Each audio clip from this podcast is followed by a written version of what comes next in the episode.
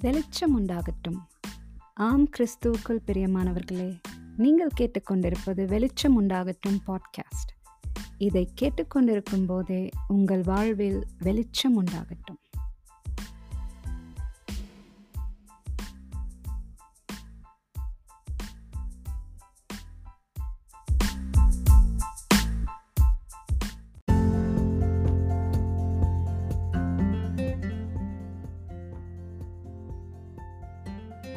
கர்த்தாவே உமது வேதத்திலுள்ள அதிசயங்களை நாங்கள் பார்க்கும்படிக்கு கிறிஸ்துவின் மூலம் எங்கள் கண்களை திறந்ததற்காக நன்றி.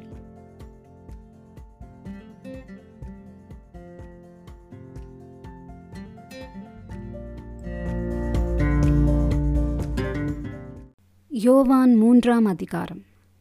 யூதருக்குள்ளே அதிகாரியான நிக்கோதேமோ எனப்பட்ட பரிசேயன் ஒருவன் இருந்தான்.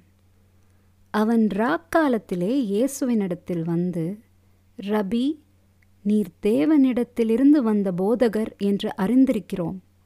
ஏனெனில் ஒருவனும் தன்னுடனே தேவன் இல்லாவிட்டால் நீர் செய்கிற இப்படிப்பட்ட அற்புதங்களை செய்ய மாட்டான் என்றார்.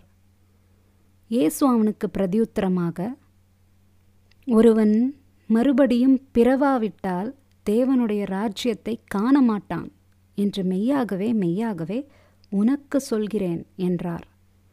அதற்கு நிக்கோதேமு ஒரு மனுஷன் முதிர் வயதாய் இருக்கையில் எப்படி பிறப்பான்?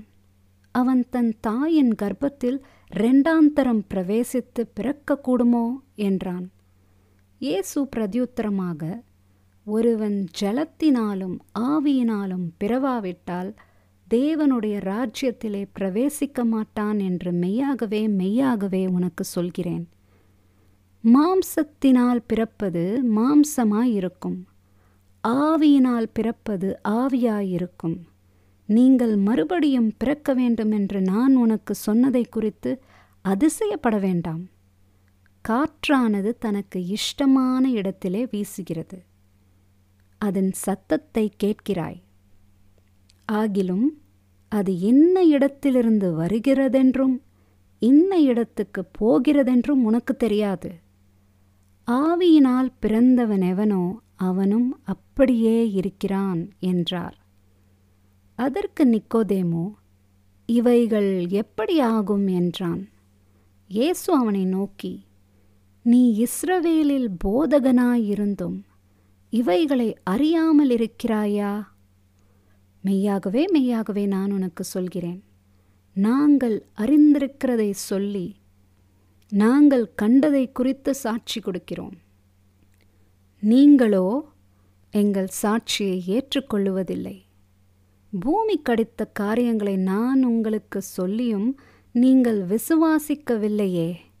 பரம காரியங்களை உங்களுக்கு சொல்வேனானால் எப்படி விசுவாசிப்பீர்கள்? பரலோகத்தில் இருந்து இறங்கினவரும் பரலோகத்தில் இருக்கிறவருமான மனுஷகுமாரனே அல்லாமல் பரலோகத்துக்கு ஏறினவன் ஒருவனும் இல்லை. சர்ப்பமானது மோசேயினால் வனாந்திரத்திலே உயர்த்தப்பட்டது போல மனுஷகுமாரனும் தன்னை விசுவாசிக்கிறவன் எவனோ அவன் கெட்டுப்போகாமல் நித்திய ஜீவனை அடையும்படிக்கு உயர்த்தப்பட வேண்டும். தேவன் தம்முடைய ஒரே பேரான குமாரனை விசுவாசிக்கிறவன் எவனோ அவன் கெட்டுப்போகாமல் நித்திய ஜீவனை அடையும்படிக்கு அவரை தந்தருளி இவ்வளவாய் உலகத்தில் அன்பு கூர்ந்தார். உலகத்தை ஆக்கினைக்குள்ளாக தீர்க்கும்படி தேவன் தம்முடைய குமாரனை உலகத்தில் அனுப்பாமல் அவராலே உலகம் ரட்சிக்கப்படுவதற்காகவே அவரை அனுப்பினார். அவரை விசுவாசிக்கிறவன் ஆக்கினைக்குள்ளாக தீர்க்கப்படான். விசுவாசியாதவனோ தேவனுடைய ஒரே பேரான குமாரனுடைய நாமத்தில் விசுவாசம் உள்ளவனாய் இராதபடினால் அவன் ஆக்கினை தீர்ப்புக்கு உட்பட்டாயிற்று. ஒளியானது உலகத்திலே வந்திருந்தும் மனுஷனருடைய கிரியைகள் பொல்லாதவைகளாயிருக்கிறபடியினால் அவர்கள் ஒளியை பார்க்கிலும் இருளை விரும்புகிறதே அந்த ஆக்கினை தீர்ப்புக்கு காரணமாயிருக்கிறது. புல்லாங்கு செய்கிற எவனும் ஒளியை பகைக்கிறான். தன் கிரியைகள் கண்டிக்கப்படாதபடிக்கு ஒளியினிடத்தில் வராதிருக்கிறான். சத்தியத்தின்படி செய்கிறவனோ தன் கிரியைகள் தேவனுக்குள்ளாய் செய்யப்படுகிறதென்று வெளியாகும்படிக்கு ஒளியினிடத்தில் வருகிறான் என்றார். இவைகளுக்கு பின்பு இயேசுவும் அவருடைய சீஷரும் யூதேயா தேசத்திற்கு வந்தார்கள். அங்கே அவர் அவர்களோடே சஞ்சரித்து ஞானஸ்நானம் கொடுத்து வந்தார். சாலீம் ஊருக்கு சமீபமான ஆயினோன் எனும் இடத்திலே தண்ணீர் மிகுதியாய் இருந்தபடியினால் யோவானும் அங்கே ஞானஸ்தானம் கொடுத்து வந்தான். ஜனங்கள் அவனிடத்தில் வந்து ஞானஸ்தானம் பெற்றார்கள். அக்காலத்தில் யோவான் காவலில் வைக்கப்பட்டிருக்கவில்லை. அப்பொழுது யோவானுடைய சீஷரில் சிலருக்கும் யூதருக்கும் சுத்திகரிப்பை குறித்து வாக்குவாதம் உண்டாயிற்று.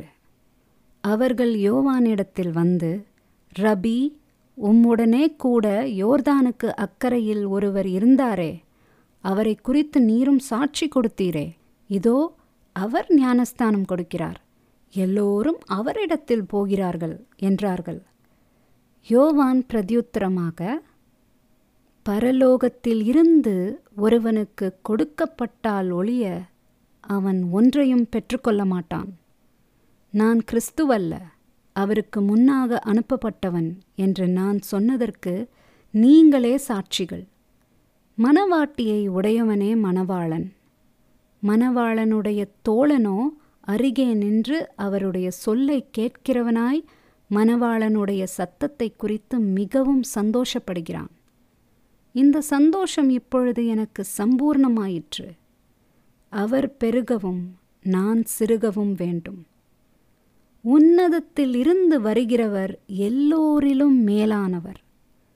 பூமியிலிருந்து உண்டானவன் பூமியின் தன்மை உள்ளவனாயிருந்து பூமிக்கடுத்தவைகளை பேசுகிறான். பரலோகத்திலிருந்து வருகிறவர் எல்லோரிலும் மேலானவர். தாம் கண்டதையும் கேட்டதையும் சாட்சியாக சொல்லுகிறார். அவருடைய சாட்சியை ஒருவனும் ஏற்றுக்கொள்ளுகிறதில்லை. அவருடைய சாட்சியை ஏற்றுக்கொள்ளுகிறவன் தேவன் சத்தியம் உள்ளவரென்று முத்திரை போட்டு நிச்சயப்படுத்துகிறான். தேவனால் அனுப்பப்பட்டவர் தேவனுடைய வார்த்தைகளை பேசுகிறார்.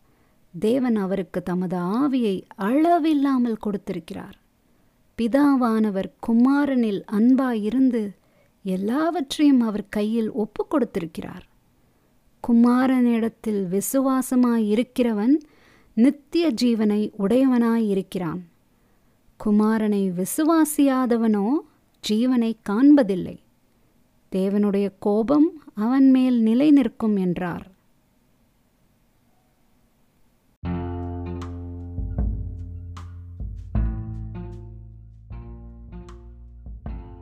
சரி வார்த்தையை படித்தோம்.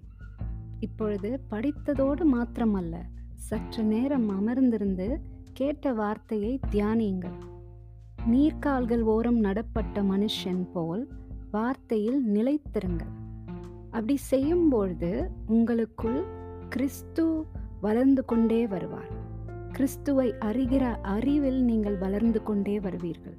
அப்படி வளர வளர கிருபையும் சமாதானமும் உங்கள் வாழ்க்கையில் வளர்ந்து கொண்டே இருக்கும்.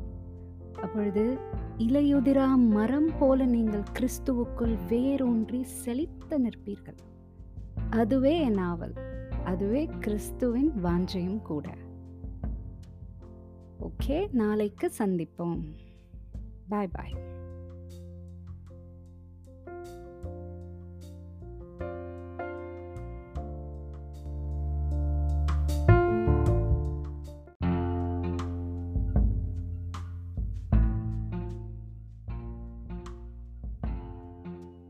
கர்த்தாவே உமது வேதத்திலுள்ள அதிசயங்களை நாங்கள் பார்க்கும்படிக்கு கிறிஸ்துவின் மூலம் எங்கள் கண்களை திறந்ததற்காக நன்றி.